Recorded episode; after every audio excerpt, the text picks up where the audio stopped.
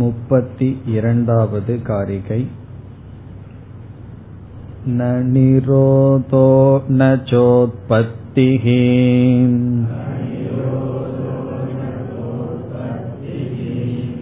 न बद्धो न च साधकः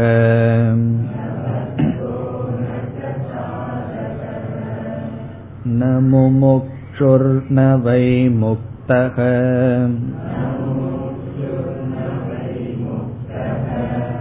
इत्येषा परमार्थता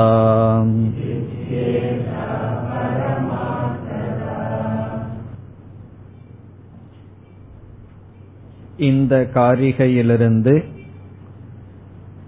முப்பத்தி நான்காவது காரிகை வரை முடிவுரை என்று நாம் பார்த்தோம்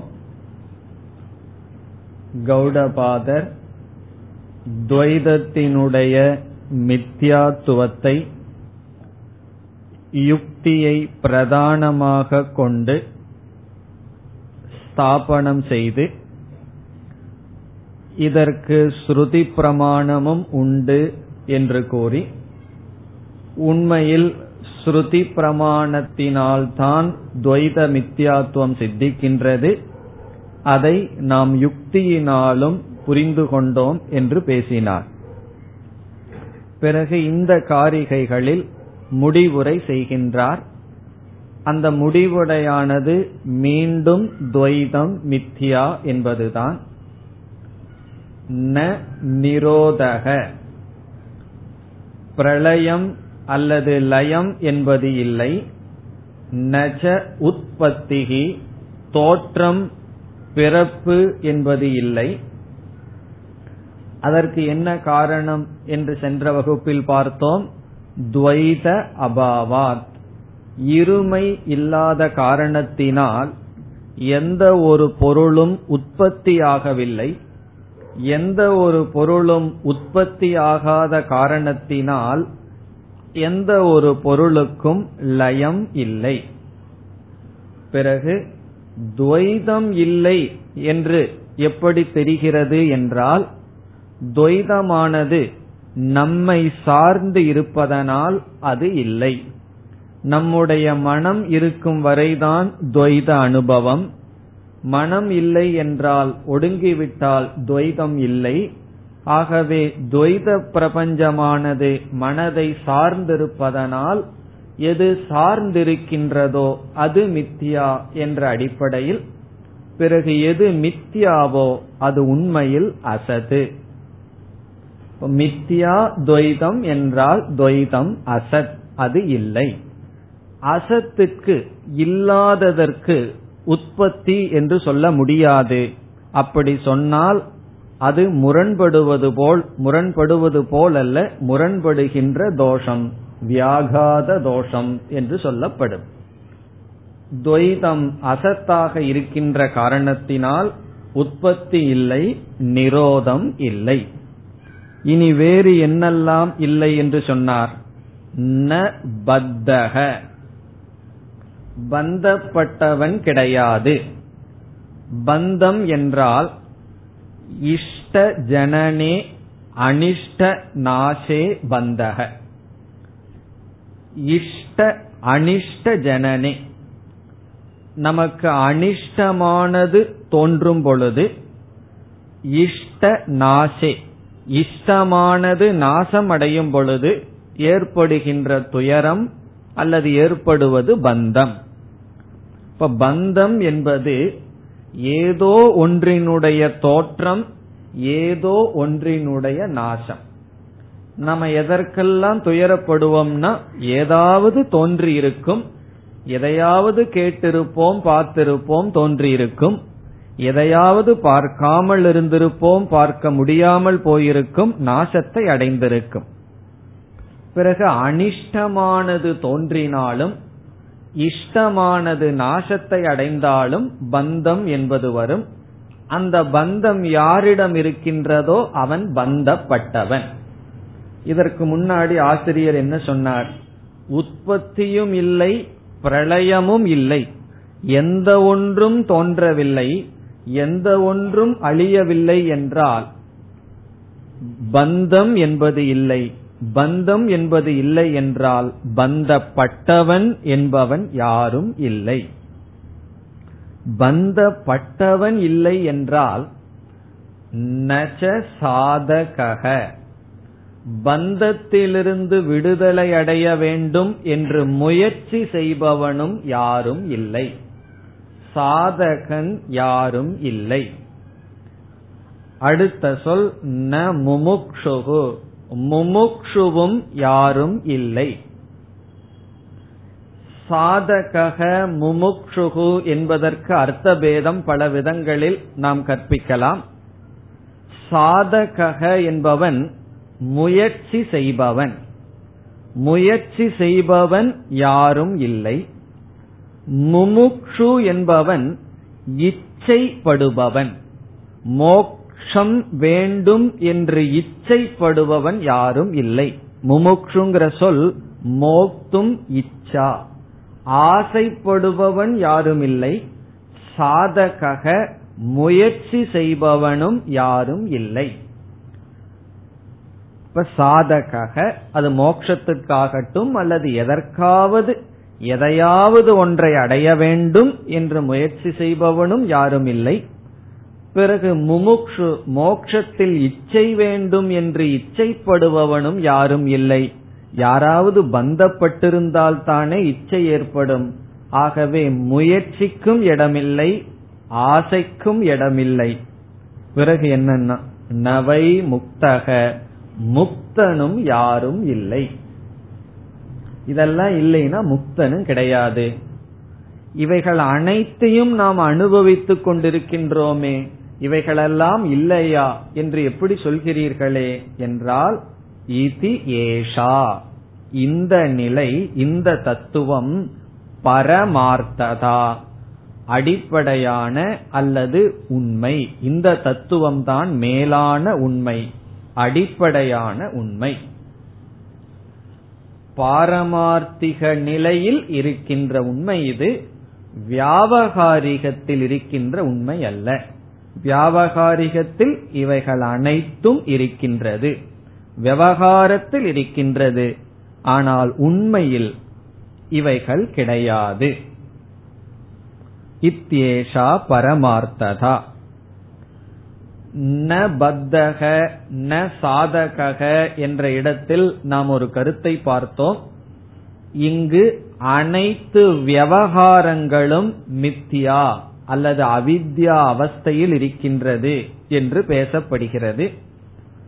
விவகாரம் என்றால் டிரான்சாக்சன் அந்த விவகாரம் சாதன சாத்திய ரூபம் என்று சென்ற வகுப்பில் பார்த்தோம்.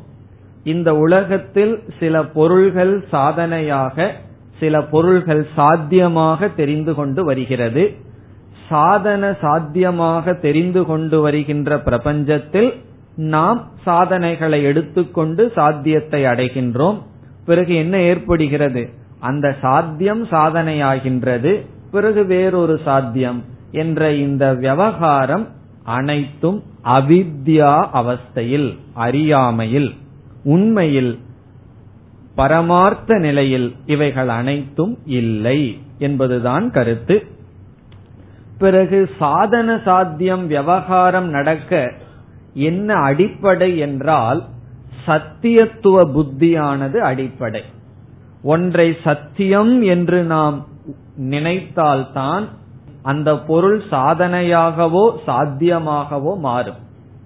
உதாரணமாக நாம் கயிற்றை பார்த்து பாம்பு என்று நினைத்துக் கொள்கின்றோம். பிறகு அந்த பொருளிலிருந்து ஓட வேண்டும் என்ற புத்தி வருகின்றது. கிளிஞ்சலை பார்த்து அது வெள்ளி என்று நமக்கு தெரிகிறது. அது வெள்ளி என்று நமக்கு தெரியும் பொழுது அது சாத்தியம் அதை அடைய வேண்டும் என்று நாம் ஓடுகின்றோம். அந்த பொருள் ஏன் சாத்தியமாகிறது என்றால் அது சத்தியமாக தெரிந்த காரணத்தினால். இப்ப உலகத்தில் இருக்கிற பொருள்களெல்லாம் ஏன் சாத்தியமாகின்றது? அது உண்மை என்று நாம் நினைப்பதினால். ஆனால் அவைகள் பொய் அவைகள் மித்தியா என்று தெரிந்துவிட்டால் எதுவும் சாத்தியமாகாது. சாத்தியமில்லை என்றால் சாதனையும் கிடையாது. ஆகவே சாதன சாத்திய ரூபங்கள் அனைத்தும் அவித்தியினுடைய பிடியில் இருக்கும் பொழுதுதான் என்பது கௌடபாதருடைய கருத்து. இனி நாம் வேறொரு விசாரத்தை ஆரம்பித்தோம் பரமார்த்ததா என்றால் மூன்று விதமான சத்தியத்தில் அடிப்படையான அல்லது உண்மையான உண்மை என்று பார்த்தோம். பிராதிபாசிக சத்தியம் என்பது வியஷ்டி திரஷ்டு அதீன சத்தா என்று பார்த்தோம். வியஷ்டி என்றால் தனிப்பட்ட ஒருவன் திரஷ்டு என்றால் பார்வை அதீனம் சார்ந்திருப்பது. ஒருவனை சார்ந்து ஒரு பொருளினுடைய இருப்பு இருந்தால் அது பிராதிபாசிகம். நம்முடைய கனவு நம்மை மட்டும் சார்ந்து இருக்கின்றது. கயிற்றில் பார்க்கப்படும் பாம்பானது பார்ப்பவனை மட்டும் சார்ந்திருக்கின்றது. ஆகவே வெஷ்டி திரஷ்டு அதீன சத்தா. திரஷ்டுங்கிற இடத்துல பிரமாதா என்றும் சொல்லலாம். வெஷ்டி பிரமாதா பிரமாத்ரு அதீன சத்தா. பார்ப்பவன் ஒருவனை சார்ந்து இருக்கின்ற சத்தியத்திற்கு பிராதிபாசிகம்னு பார்த்தோம். பிறகு சமஷ்டி பிரமாத்ரு அதீன சத்தா சமஷ்டி திரஷ்டு அதீன சத்தா வியாபகாரிகம் என்று பார்த்தோம்.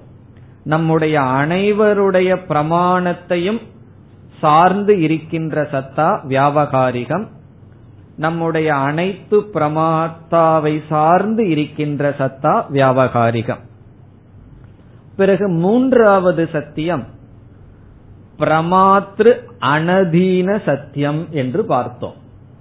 பிரமாத்ரு அனதீன சத்தியம் என்றால் யாரையும் சாராத சத்தியம் சுதந்திர சத்தியம்.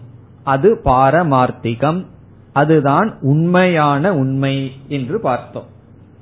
இதுவரை நாம் சென்ற வகுப்பில் பார்த்த கருத்துதான்.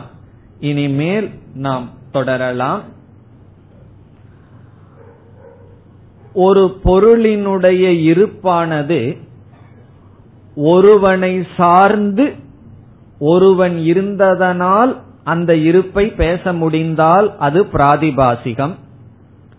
நம்மை அனைவருக்கும் பொதுவாக இருந்து பொதுவான பிரமாணத்தை சார்ந்து இருந்தால் அது வியாபகாரிகம் என்று பார்த்தோம். பிறகு எந்த பிரமாணத்தையும் எந்த விதமான பிரமாதாவையும் அறிபவனையும் அறியப்படும் கருவியையும் சாராமல் இருப்பது பாரமார்த்திகம் என்று நாம் கூறினோம். இப்ப இந்த இடத்தில் ஒரு பூர்வ பட்சம் வருகின்றது ஒரு சந்தேகம் வருகின்றது. என்ன சந்தேகம் என்றால் சூன்யவாதம் என்கின்ற வாதம் இந்த இடத்தில் வர வாய்ப்பு இருக்கின்றது. எப்படி என்றால் சில பொருள்களினுடைய இருப்பு என்னை மட்டும் சார்ந்திருக்கின்றது. இந்த உலகத்தினுடைய இருப்பு நம்முடைய அனைவரையும் சார்ந்திருக்கின்றது. பிறகு யாரையும் சாராமல் ஒன்று இருக்கின்றது என்று நீங்கள் சொன்னால் அதை நான் எப்படி ஏற்றுக்கொள்வது? நம்ம யாரையும் சாராமல் எந்த பிரமாத்தாவையும் சாராமல் எந்த அறிபவனையும் சாராமல் நம்முடைய பிரமாணங்களையும் சாராமல் ஒன்று இருக்கின்றது என்பதை ஏற்றுக்கொண்டால் பிறகு என்ன நிலை வரும் என்றால் உங்களிடம் நான் இந்த ஹால்ல யானை இருக்கின்றது என்று சொல்லிவிட்டு பிறகு கேட்கிறீர்கள் உங்க கண்ணுக்கு மட்டும்தான் அப்படி தெரியுதா? என்ன வேற ஏதாவது கற்பனையில தெரிஞ்சிருக்கலாம் அல்லவா? என்று நினைத்து எல்லோரிடமும் நீங்கள் கேட்டு பார்க்கிறீர்கள் யானை தெரியுதா தெரியுதான் யாருக்குமே தெரியவில்லை. பிறகு நான் சொல்கின்றேன் இருக்கின்றது என்று. காரணம் என்ன? வெஷ்டி ஒருவரை சார்ந்தும் அது இல்லை. இனியொருவரை சார்ந்தும் அது இல்லை. அப்பாற்பட்டு ஒன்று இருக்கின்றது என்று சொன்னால் எப்படி ஏற்றுக்கொள்வது? ஆகவே பொதுவான நியமங்கள் என்னவென்றால் ஒரு பொருளினுடைய இருப்பை சொல்ல வேண்டுமென்றால் அதற்கு பிரமாணத்தை காட்ட வேண்டும். பிரமாணம் இல்லாமல் ஒரு பொருளினுடைய இருப்பை பற்றி நாம் பேச முடியாது. பிரமாத்தாவையும் காட்ட வேண்டும். யாருக்கு இது இருக்கின்றது? எதனால் இது இருக்கின்றது என்று காட்ட வேண்டும். நாம் பாரமார்த்திகம்னு ஒரு உண்மை இருக்கு ஒரு சத்தியம் இருக்கு. அது எந்த பிரமாதாவையும் எந்த பிரமாணத்தையும் சாரவில்லை என்றால் அப்படி ஒன்று இல்லையே. அப்படி இருப்பது என்பது எப்படி நிரூபிக்கப்படும் என்ற சந்தேகம் வரலாம். இப்ப இந்த இடத்துலதான் சூன்யவாதிகள் வந்து என்ன சொல்கிறார்கள்? அதனாலதான் நாங்க சொல்றோம் இவைகள் எல்லாமே பொய். பிறகு பாரமார்த்திகம்னா ஒண்ணு கிடையாது. அப்படி இருந்தால் அதுவும் பொய் என்று சொல்கிறார்கள். இப்ப எல்லாமே பொய் என்ற நிலைக்கு நாம் வந்து விட்டோம். பிறகு எல்லாமே பொய் என்றால் மெய் என்பது ஒன்று இருக்க வேண்டும் அல்லது இருக்கிறது என்பதற்கு பிரமாணம் என்ன?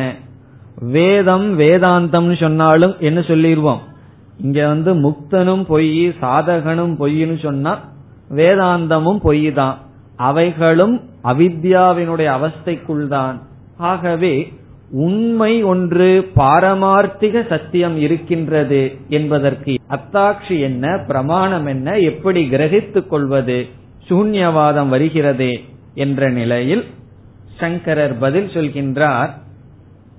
நீ வந்து எல்லா பொய்ன்னு சொல்கின்றாய் ஆனா பொய் இருக்கா இல்லையா என்பது கேள்வி. பொய்யானது உனக்கு தெரிகிறதா இல்லையா என்பது கேள்வி. அவன் என்ன சொல்லி ஆகணும்? பொய் தெரியுதே. எல்லாம் பொய்னு சொல்வதை நீ ஏற்றுக்கொள்கிறாயான்னு கேட்கின்றார். அவன் சொல்றான் ஆமா நான் ஏற்றுக்கொள்கின்றேன் அனைத்தையும் பொய். உனக்கு பொய்யெல்லாம் தெரியுதான்னு கேட்கின்றார். அவன் சொல்றான் எனக்கு பொய்யெல்லாம் தெரிகிறதுன்னு. பிறகு ஒரு நியமத்தை அவர் கூறுகின்றார். நிரதிஷ்டான பிரமக ந சம்பவதி. நிரதிஷ்டானம் என்றால் ஆதாரம் இல்லாத பிரமக. பொய்யானது சம்பவிக்காது. ஒரு பொய் தெரிகின்றது என்றால் அதற்கு ஒரு ஆதாரம் இருக்க வேண்டும். பொய்யுக்கே ஒரு ஆதாரம் இருக்க வேண்டும். நிர் அதிஷ்டானக என்றால் ஆதாரம் இல்லாத பிரமக. பிரமகன பொய் என்பது சம்பவிக்காது. ஆகவே இவைகளெல்லாம் பொய் என்று நீ சொல்வதிலிருந்து இந்த பொய் தெரிய வேண்டுமென்றால் அதற்கு ஒரு காரணம் இருக்க வேண்டும். அந்த காரணம்தான் பாரமார்த்திக சத்தியம். உனக்கு பாம்பு தெரிகிறது என்றால் கயிறு என்ற அதிஷ்டானம் இல்லாமல் அது தெரியாது. வெள்ளி தெரிகிறது என்றால் சிப்பி என்ற அதிஷ்டானம் இல்லாமல் தெரியாது. வறண்ட பூமி என்ற அதிஷ்டானம் இல்லாமல் காணல் நீர் தெரியாது. ஆகவே அனைத்து மித்தியா அனுபவத்துக்கு சத்தியம் இருந்துதான் ஆக வேண்டும். பரபிரம்ம இருக்குங்கிறதுக்கு என்ன அத்தாட்சினா இந்த மித்தியா சூன்யம் பொய் இருக்கின்றதுன்னு சொல்கின்றாயே அதுவே மெய்யை நிரூபிக்கின்றது. அப்ப இந்த பொய்யான உலகமே மெய்ப்பொருளை நிரூபிக்கின்றது. ஆகவே சூன்யவாதம் இல்லை என்பது கருத்து. கடைசியில போனா யாரு நமக்கு காத்துட்டு இருக்கான்னா சூன்யவாதி தான் காத்துட்டு இருக்கான் நம்ம என்ன பண்ணணுமோ அத்தனையும் சூன்யவாதி பண்றான். இதுல வந்து ந நிரோதோ நச்சோத்பத்திகி சூன்யவாதியும் சந்தோஷமா சொல்லுவான். பரமார்த்ததாங்கிற வர்ற இடத்துல அதையும் நன்னு சொல்லிடுவான் அதுவும் இல்லை என்பான். பிறகு இந்த நியமம் பொய்யுக்கு உண்மை ஆதாரமாக இருந்துதான் ஆக வேண்டும். ஆதாரமாக இல்லாத பொய்யை நாம் கூற முடியாது பார்க்க முடியாது. இந்த நிலையில் சூன்யவாதம் இல்லை என்று நிரூபிக்கப்படுகின்றது. இவ்விதம் இந்த காரிகையில் கௌடபாதர் முடிவுரையாக அனைத்தும் மித்யா இந்த மித்யாவுக்கு அதிஷ்டானமாக இருப்பதுதான் பாரமார்த்திக சத்தியம் பிறகு விவகாரங்கள் அனைத்தும் மித்யா என்று முடிவுரை செய்தார் இனி மீண்டும் முடிவுரையான காரிகைகள் வருகின்றது முப்பத்தி மூன்று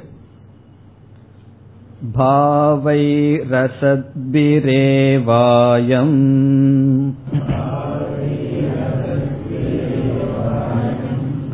अद्वयेन च कल्पितः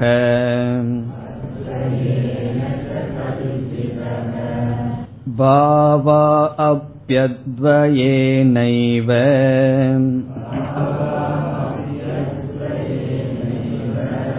तस्मातद्वयता शिवा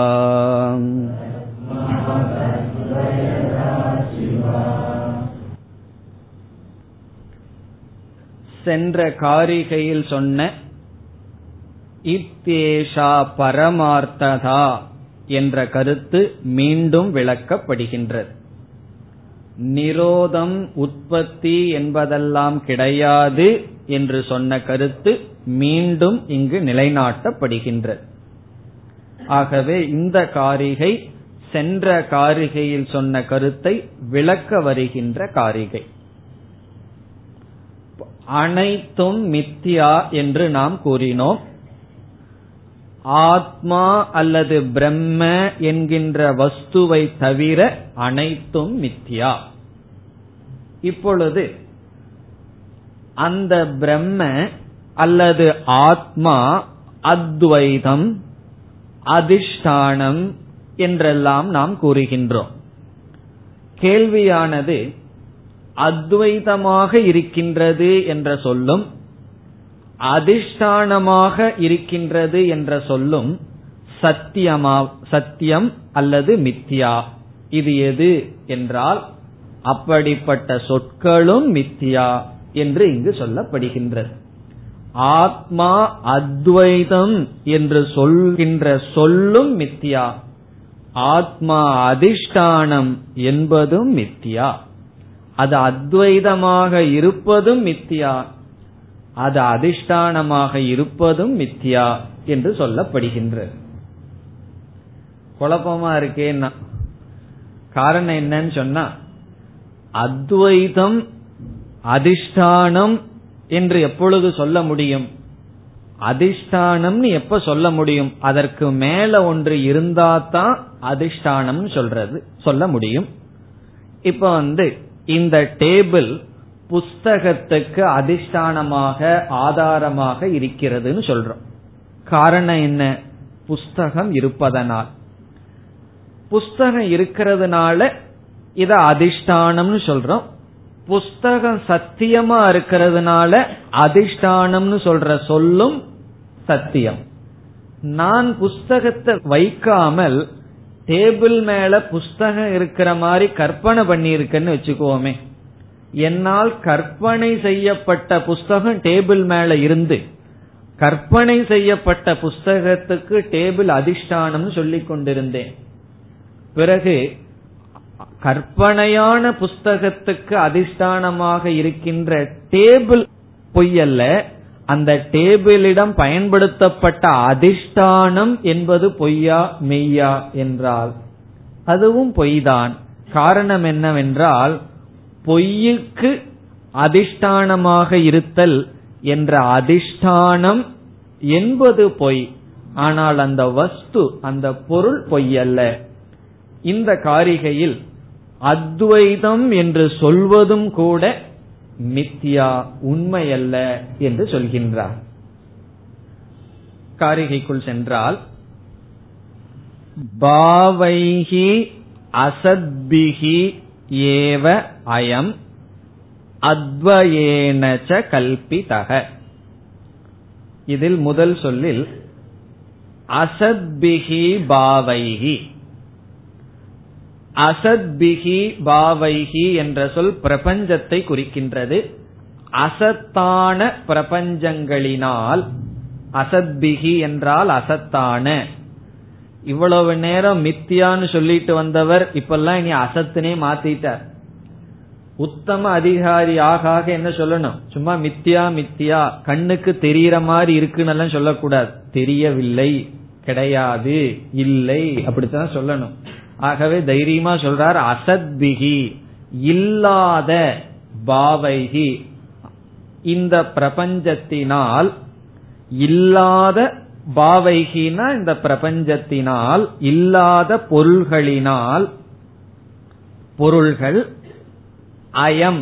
அயம்ங்கிற சொல் இங்கு தத்துவத்தை குறிக்கின்றது. அயம் ஆத்மா இந்த ஆத்மாவானது இல்லாத பொருள்களுடன் இந்த ஆத்மாவானது கடைசி சொல்லுக்கு போவோம் கல்பிதக கற்பிக்கப்பட்டிருக்கின்றது ஏற்றி வைக்கப்பட்டிருக்கின்றது இந்த ஆத்மா இல்லாத பொருள்களாக ஏற்றி வைக்கப்பட்டிருக்கின்றது இல்லாத பொருள்கள் தன்னிடம் இருப்பது போல் ஏற்றி வைக்கப்பட்டிருக்கின்றது அசத்தாக இது பார்க்கப்படுகின்றது. எது? இந்த ஆத்மா. அயம் கல்பிதக இந்த ஆத்மா பார்க்கப்படுகின்றது. கற்பனை செய்யப்படுகிறது. எவ்விதமாக? அசத்பிகி பாவைகி. இல்லாத பொருள்களாக இந்த ஆத்மா கற்பனை செய்யப்படுகின்றது. அயம் கல்பிதக அதனுடைய பொருள் என்ன? இந்த உலகம் இருக்கு இருக்குன்னு சொன்னோம்னா உண்மையில் உலகம் கிடையாது. ஆத்மாதான் இருக்கு. இருக்கின்ற ஆத்மாவை இந்த உலகம் இருப்பதாக அந்த இருத்தல் எல்லாம் உலகத்தில் இருப்பதாக நினைக்கின்றோம். ஆகவே ஆத்மாதான் இந்த உலகமாக கற்பனை செய்யப்பட்டிருக்கின்றது. அசத்பிகி பாவைகி அயம் கல்பிதக. பிறகு இந்த ஆத்மா வேறாகவும் கற்பனை செய்யப்பட்டிருக்கிறது. அது என்னவாம்? அடுத்த சொல் அத்வயேன. இரண்டற்றதாகவும் ஆத்மா நினைக்கப்பட்டு வருகின்றது கற்பனை செய்யப்பட்டு வருகின்றது. இவ்வளவு நேரம் அத்வைதம் அத்வைதம் சொல்லிட்டு இப்ப என்ன சொல்ற அத்வயேனச்ச கல்பிதக. இந்த ஆத்மா அத்வைதமாகவும் கற்பனை செய்யப்பட்டுள்ளது. இந்த ஆத்மா இல்லாத உலகமாகவும் கற்பனை செய்யப்பட்டுள்ளது. அசத்பிகி பாவைகினா இல்லாத பொருளாகவும் கற்பனை செய்யப்பட்டுள்ளது. பிறகு அத்வயேனச்ச அத்வைதமாகவும் இந்த ஆத்மா கற்பனை செய்யப்பட்டுள்ளது. இந்த காரிகையில மூணு அத்வைதம்ங்கிற சொல் வரப்போகின்றது. ஒவ்வொரு இடத்திலையும் ஒவ்வொரு பொருள். இப்ப முதல் வரியில இப்பொழுது பார்த்தோம் அத்வயேன அப்படின்னு பார்த்தோம். இந்த இடத்துல உண்மையில் அத்வயேனங்கிற சொல் மித்தியாவை குறிக்கின்ற சொல்லாக இருக்கின்றது. ஒன்றாகவும் கற்பனை செய்யப்பட்டுள்ளதுன்னா அந்த ஒன்று என்பது மித்தியா. எப்படின்னா அதிஷ்டானமாக இருக்கின்றது. வியாபித்து இருக்கின்றது. இப்படி எல்லாம் நம்ம சொல்றோம். ஏகமாக இருக்கின்றது. இப்படி சொல்வதெல்லாம் கூட கற்பனை தான் வியாபிச்சிருக்கு ஆத்மான்னு சொன்னா என்ன இருக்கு ஆத்மா போய் வியாபிக்கிறதுக்கு? ஆத்மா ஒரே ஆத்மா அனைத்து ஜீவர்களுக்கும் அதிஷ்டானமா இருக்குன்னா இங்க யார் அனைத்து ஜீவர்கள் இருந்தார்கள் இந்த ஒரு ஆத்மா அதிஷ்டானமாக இருக்க? ஆகவே இப்ப முதல் வரியில் அத்வயேன கல்பிதக ஒன்றாகவும் ஆத்மா நினைக்கப்பட்டு வருகின்றது என்ற இடத்தில் பொருள் அது அதிஷ்டானம் என்றும் வியாபித்திருக்கின்றது என்றும் ஊடுருவி இருக்கின்றது என்றும் கற்பனை செய்யப்பட்டுள்ளது. உண்மையில் ஆத்மா அதிஷ்டானமாகவும் இல்லை அத்வைதமாகவும் இல்லை ஆதாரமாகவும் இல்லை. பிறகு எப்படி இருக்குனா இருக்கிறது. அவ்வளவுதான். அதுவும் சொல்ல முடியாது. இருக்கிறதுன்னு ஏன் சொல்ல முடியாதுன்னா இல்லாத ஒண்ணு இருக்கிறதுனால இருக்கிறதுன்னு சொல்லும். இப்ப இருக்கிறதுன்னு சொல்ல முடியாது. பிறகு என்ன சொல்லணும்னா பேசாம தட்சிணாமூர்த்தி போல உட்கார்ந்துட வேண்டியதுதான். ஒன்றும் சொல்ல முடியாது. ஆகவே அத்வயேனச்ச கல்பிதக. அதிஷ்டானமாகவும் ஆதாரமாகவும் இந்த ஆத்மா கற்பனை செய்யப்பட்டிருக்கிறது. இது முதல் வரி. இப்ப முதல் வரியை பார்த்தால் அயம் ஆத்மா. இந்த ஆத்மாவானது கற்பனை செய்யப்பட்டுள்ளது. அசத்பிகி பாவைகி. இந்த உலகமாக நினைக்கப்பட்டு வந்து உள்ளது. பிறகு இந்த ஆத்மா ஒன்றாகவும் கற்பனை செய்யப்பட்டிருக்கிறது. இனி இரண்டாவது வரிக்கு வருவோம். பாவாகா அபி அத்வயே நைவ இந்த இடத்துல ஒரு வாக்கியத்தை போட்டு பூர்ணம் செய்ய வேண்டும். பாவாகா அபி என்றால் பொய்யான இந்த பிரபஞ்சங்கள் இந்த பதார்த்தங்கள் பாவாகா அசத்தான பொருள்கள் ஏற்றி வைக்கப்பட்ட பொருள்களும் கூட அத்வயேன ஏவ அத்வயேன ஏவ என்ற இந்த இரண்டாவது அத்வயம் என்ற சொல்லுக்கு பொருள் ஆத்மஸ்வரூபமாக என்று பொருள். பொய்யான இந்த பொருள்களும் தன்னுடைய சொரூபமாக ஆத்மஸ்வரூபமாக ஏவ ஒரு வார்த்தையை சேர்த்திக்கணும். ஆத்மனி சந்தி ஆத்மாவிடத்தில் இருக்கின்றது. ஆத்மாவிடத்தில் இருக்கின்றது. ஆத்மனி சந்திங்கிற வார்த்தையை சேர்த்து முடிக்க வேண்டும். பாவாக அபி நாம் பார்த்து வருகின்ற பொய்யான பதார்த்தங்களும் ஆத்மாவிடத்தில் அத்வைதமாகவே இருக்கின்றது. இதுதான் இதனுடைய பொருள். விளக்கம் பார்த்தால் புரிந்துவிடும். நாம் பார்க்கின்ற விதவிதமான பொருள்கள் ஆத்மாவிடத்தில் அத்வைதமாக இருக்கின்றது. அதுதான் இதனுடைய டிரான்ஸ்லேஷன் இதனுடைய மொழிபெயர்ப்பு. அத்வயேன ஏவ. அத்வைதமாகவே ஆத்மாவிடத்தில் இந்த பொய்கள் இருக்கின்றன. கயிர் இருக்கின்றது. கயிற்றின் மீது விதவிதமான கற்பனைகள் செய்யப்பட்டு விட்டது. ஒருவன் பாம்பு என்று சொல்கின்றான் ஒருவன் பூமியினுடைய பிளவு என்கின்றான் ஒருவன் நீர் என்று சொல்கின்றான் ஒருவன் மாலை என்று சொல்கின்றான். இப்ப இருக்கின்ற ஒரு வஸ்துவிடம் பாவாகா. பாவாகா என்றால் விதவிதமான பாவனைகள் விதவிதமான வஸ்துக்கள் ஏற்றி வைக்கப்பட்டுள்ளது. ஆனால் உண்மையில் விதவிதமாக ஏற்றி வைக்கப்பட்ட வஸ்துக்கள் அந்த கயிற்றிடம் அத்வைதமாக இருக்கின்றது. கயிற்றுக்குள்ள போன உடனே என்ன ஆகும்னா பாம்பு கயிற்றுல போகுது மாலை கயிற்றுக்குள் மறைகிறது நீர் கயிற்றுக்குள் மறைகிறது எப்படி ஆகும்னா அனைத்தும் அத்வைதமாக மறைந்துவிடும். காரணம் என்ன என்றால் அவைகள் இல்லை. எவைகளெல்லாம் இருப்பதாக சொன்னமோ அனைத்து பொருள்களினுடைய சத்தா இந்த கயிற்றிலிருந்து போன காரணத்தினால் இருப்பது ஒன்றுதான். ஆகவே ஏற்றி வைக்கப்பட்டவைகள் அதிஷ்டானத்திடம் அத்வைதமாகவே இருக்கின்றது. ஆனா ஏற்றி வைக்கப்பட்ட நிலையில துவைதம் இருக்கும். இப்ப நம்ம வந்து துவைதமா இருந்துட்டு இருக்கோம் நீ நான் அது அவள் அவன் என்றெல்லாம். ஆனா அந்த பிரம்மத்திடம் போன எப்படி போயிருவோம்னா அத்வைதமாகவே இருப்போம். விதவிதமான பொய்கள் அதிஷ்டானத்திடம் செல்லும் பொழுது அதிஷ்டானத்திடம் அது அத்வைதமாக இருக்கின்றது. அப்படித்தான் இங்க சொல்ற. பாவாகா அபி இந்த பொய்யான பிரபஞ்சங்களும் இரண்டற்றதாக ஆத்மாவிடம் இருக்கின்றது. அப்படின்னு என்னன்னா கிடையாதுன்னு அர்த்தம். இவைகளெல்லாம் இல்லைன்னு சொல்வதற்கு இந்த பொய்யுங்கூட ஆத்மாவிடம் செல்லும் பொழுது அத்வைதமாகத்தான் இருக்கின்றது. புரிஞ்ச மாதிரி இருக்கே புரியாத மாதிரி இருக்குன்னா வீட்டில் போய் உட்கார்ந்து சிந்தித்தால் புரிந்துவிடும். இனி அடுத்ததுக்கு போவோம். தஸ்மாத். ஆகவே. இந்த தஸ்மாத் பெரிய தஸ்மாத். இவ்வளவு நேரம் அவருடைய முயற்சியினுடைய முடிவை சொல்றார். ஆகவே. என்ன சொல்றார்? அத்வயதா சிவா. அத்வயதா சிவா. இந்த இடத்துல அத்வயதா என்றால் பரபிரம்ம ஆத்மா அல்லது பரம்பொருள். துவைத அத்வைத விலக்ஷண ஆத்மான் அர்த்தம். துவைதத்துக்கும் அத்வைதத்துக்கும் அப்பாற்பட்ட பரம்பொருள் அத்வயதா. அத்வயதான அத்வைதத்துவம் அத்வைதம் என்கின்ற தன்மை. துவைத அத்வைத விலக்ஷண பிரம்ம அல்லது சத்தியம். அது என்னவா? சிவா. சிவான மங்களம்.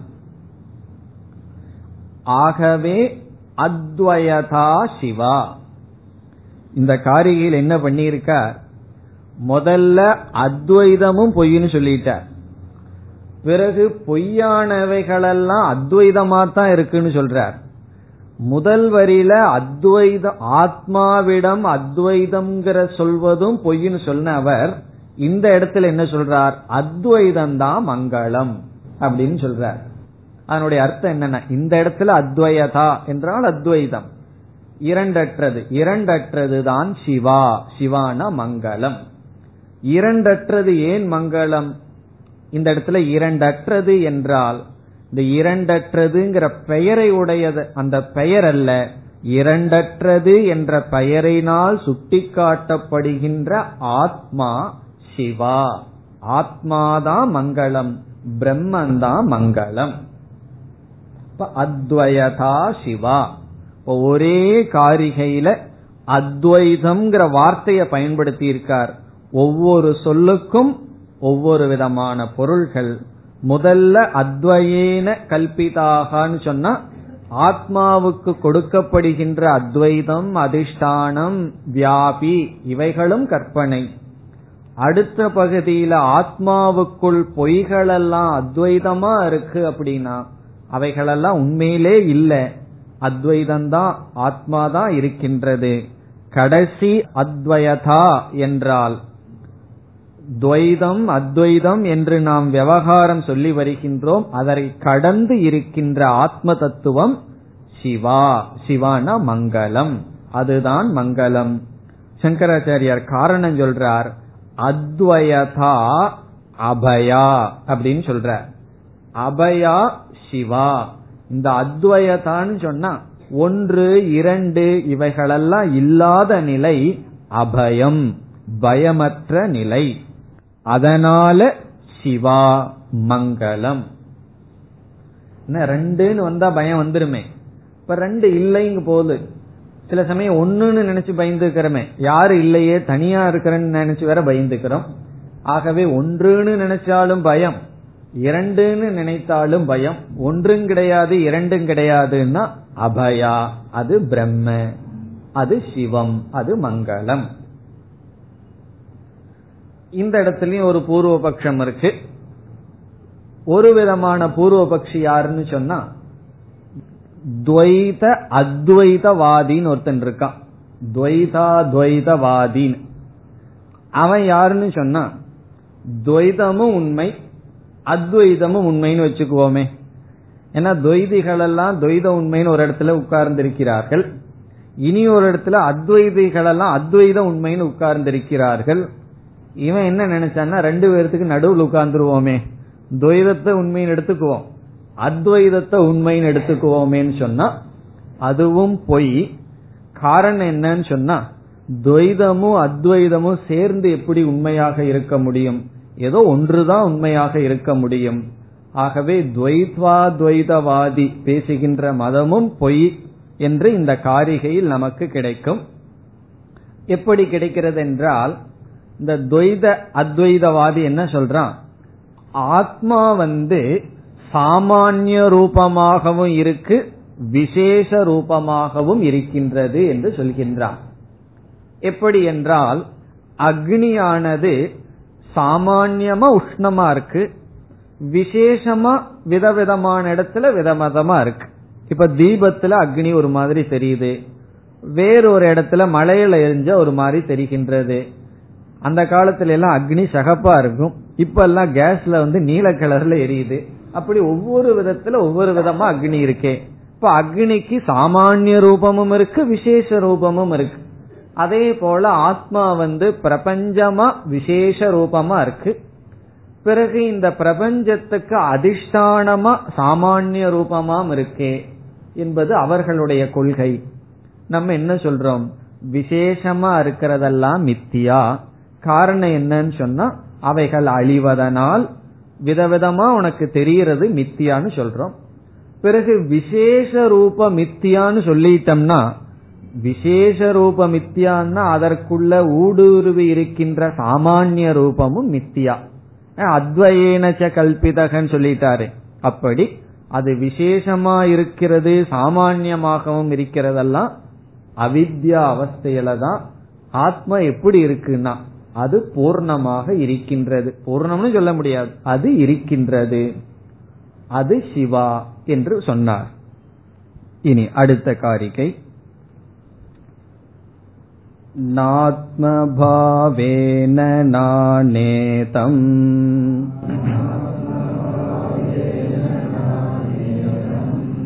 न स्वेनापि कथञ्चन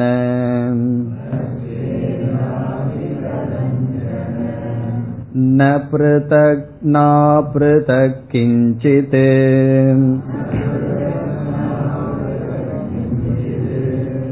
इति तत्त्वविदो विदुः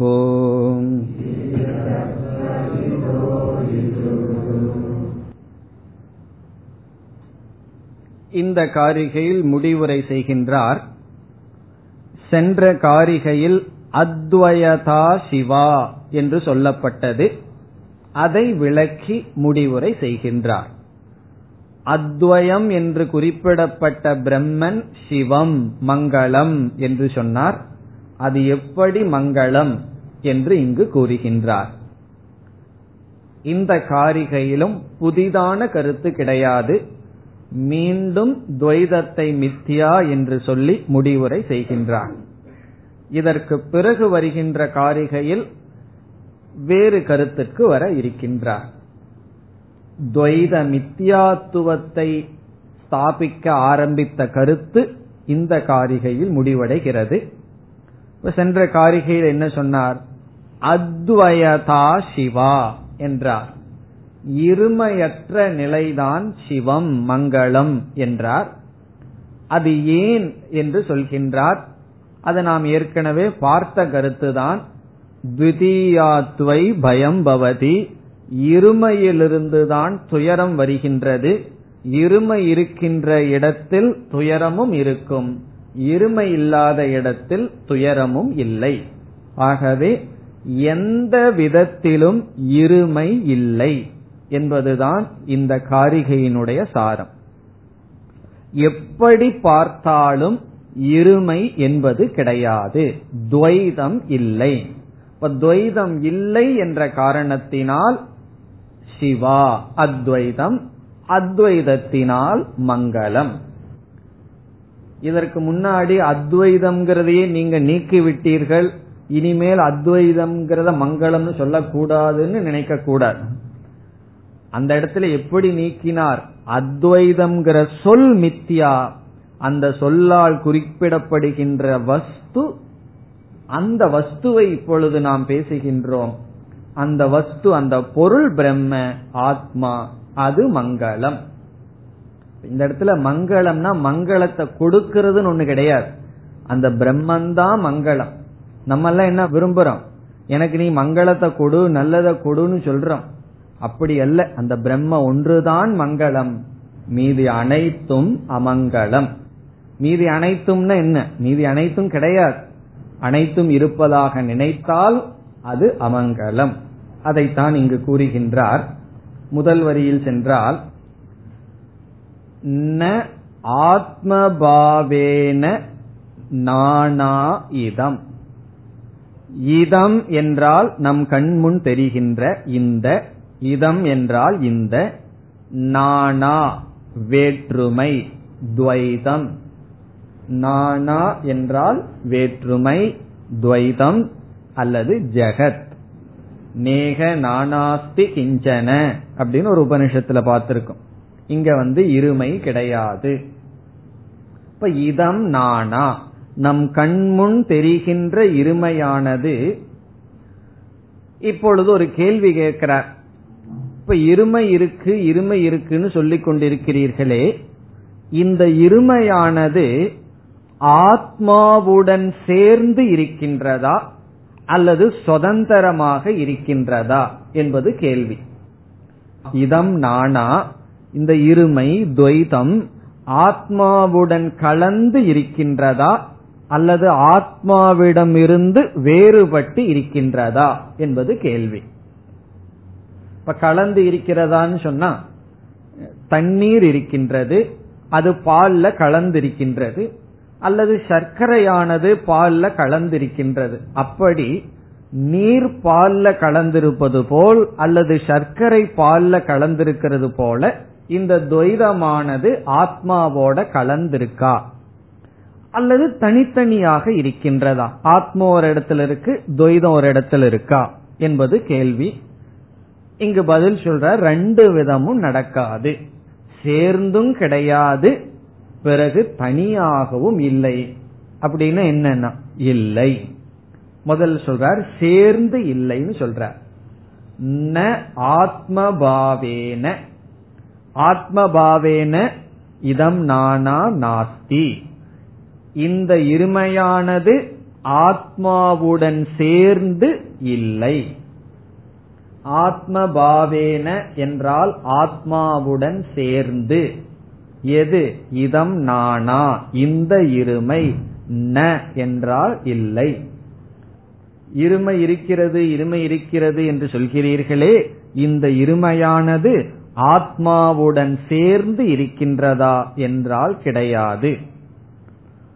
பிறகு தானாகவே இருக்கின்றதா என்றால் அதுவும் இல்லைங்கிறார்.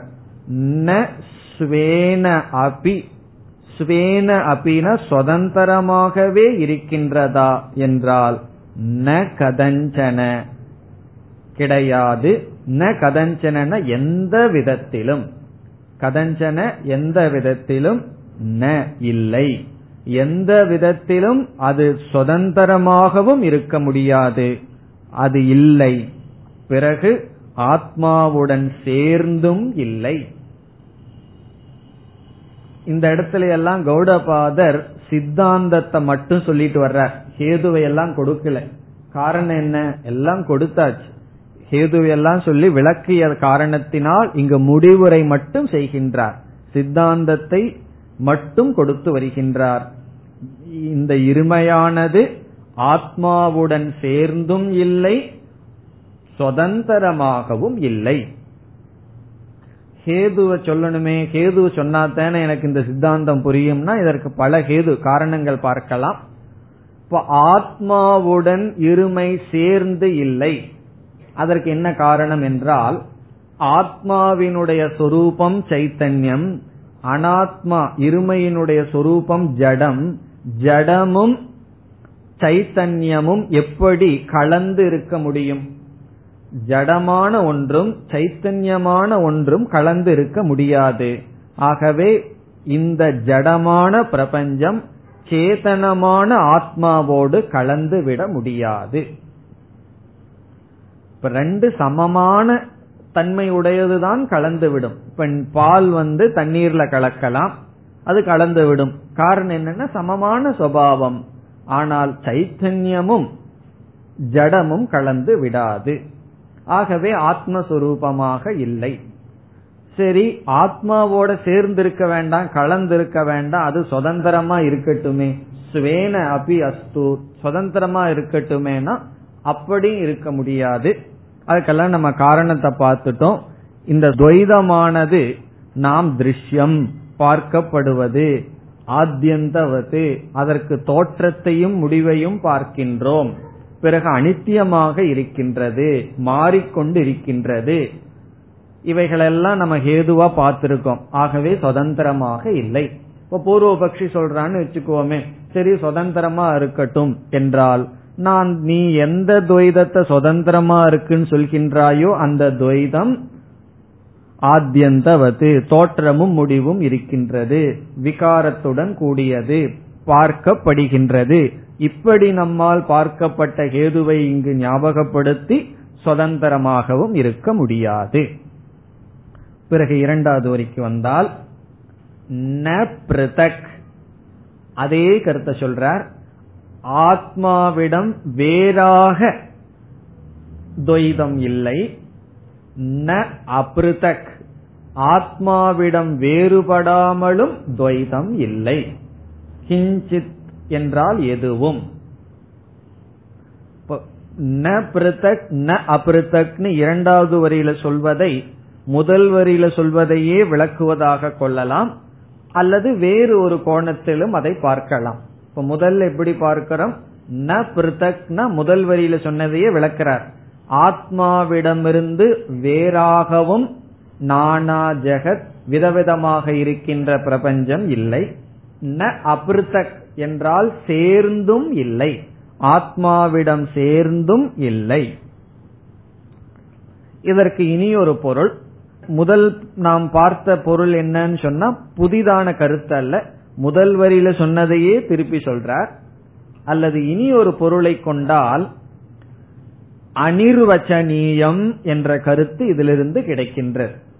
இந்த துவைதத்தை நீ வேறு என்றும் ஆத்மாவிடமிருந்து வேறானது என்றும் ஆத்மாவிடமிருந்து வேறுபடாதது என்றும் சொல்ல முடியாது. இப்ப துவைதம் இருக்குன்னு சொல்றேன். ஆத்மாவிடமிருந்து வேறு அப்படின்னு உன்னால சொல்ல முடியாது. பிருத்தக்குன்னு சொல்ல முடியாது. அபிருத்தக் என்றும் சொல்ல முடியாது. காரணம் என்ன? மித்யா. மித்யாவை வந்து வேறானதாகவும் சேர்ந்திருப்பதாகவும் சொல்ல முடியாது. அதற்கு என்ன உதாரணம்? கடலிருந்து அலைகளை நாம் பார்க்கின்றோம். இந்த அலைகள் என்பதை நீரிலிருந்து வேறுன்னு சொல்ல முடியுமோ? சொல்ல முடியாது. பிறகு நீர் என்றும் சொல்ல முடியுமா?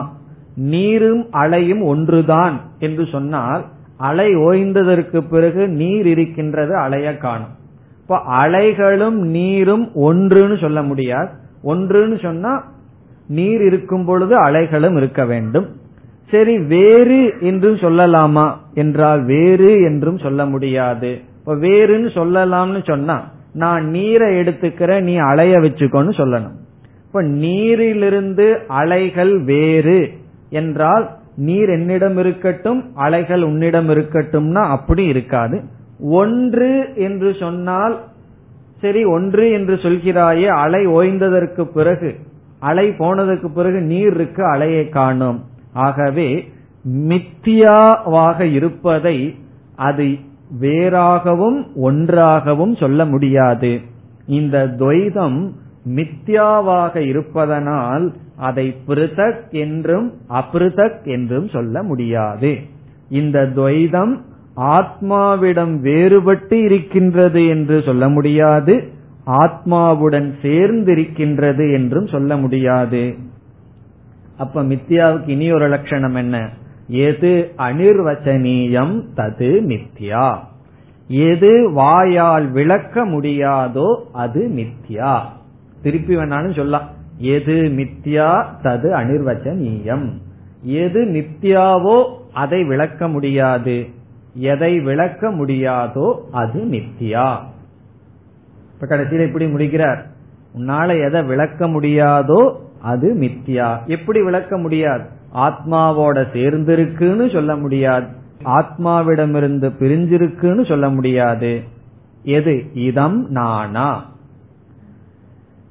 ஈதி தத்துவவிதோ விதுகு. இந்த மாதிரி எல்லாம் யாரும் ரொம்ப பேர் சொல்றது இல்லையே என்றால் ரொம்ப பேர் இப்படி சொல்றது இல்லையே தத்துவ விதக உண்மையை தெரிந்தவர்கள்தான் விதுகு தெரிந்திருக்கிறார்கள். விதுகுன தெரிந்திருக்கிறார்கள். தத்துவ விதக உண்மையை உணர்ந்தவர்கள்தான் இதை அறிந்திருக்கிறார்கள். நான் அறியலையேன்னு சொன்னா ஓகேன்னு சொல்லிடுவார். உண்மையை அறிந்தவர்கள்தான் இந்த உண்மையை அறிந்திருக்கிறார்கள். இதுனா துவைதம்ங்கிறது மித்யா பிரம்மங்கிறது சத்தியம் என்ற இந்த தத்துவத்தை தத்துவ விதக தத்துவத்தை அறிந்தவர்கள்தான் விதுகு அறிந்திருக்கிறார்கள். இப்படி சொன்ன உடனே நமக்கு என்ன மனசுல வரும்? சரி நானும் தத்துவத்தை தெரிஞ்சு இதை தெரிஞ்சுக்கணுமே ஆசை வரும். ஆகவே அடுத்த சில காரிகையில் என்ன செய்கின்றார்? இந்த ஞானத்துக்கான சாதனைகளை சொல்கின்றார். இதற்கு முன்னாடி என்ன சொன்னார்? ந சாதக ந முக்தக எல்லாம் சொன்னார். பிறகு என்ன செய்ய போறார்? என்ன சாதனைய நீ ஒழுங்கா செய்தால் ந சாதக ந முமுக்ஷுகு ந முக்தகங்கிற அறிவு உனக்கு வரும். அந்த சாதனையை சொல்லி முடிக்க போகின்றார். இப்ப கடைசி நான்கு காரிகைகளில் சாதனைகளை சொல்லி இந்த சாதனையின் மூலமாக நீ இந்த ஞானத்தை அடையலாம். தத்துவ விதக தத்துவத்தை பற்றிய அறிவை அடையலாம். என்று சொல்லி முடிக்கப் போகின்றார் ॐ पूर्नमधपूर्नमिधम्पूर्णापूर्नमुधच्छते पूर्णस्य पूर्णमादाय पूर्णमेवावशिष्यते ॐ शान्ति शान्ति शान्तिः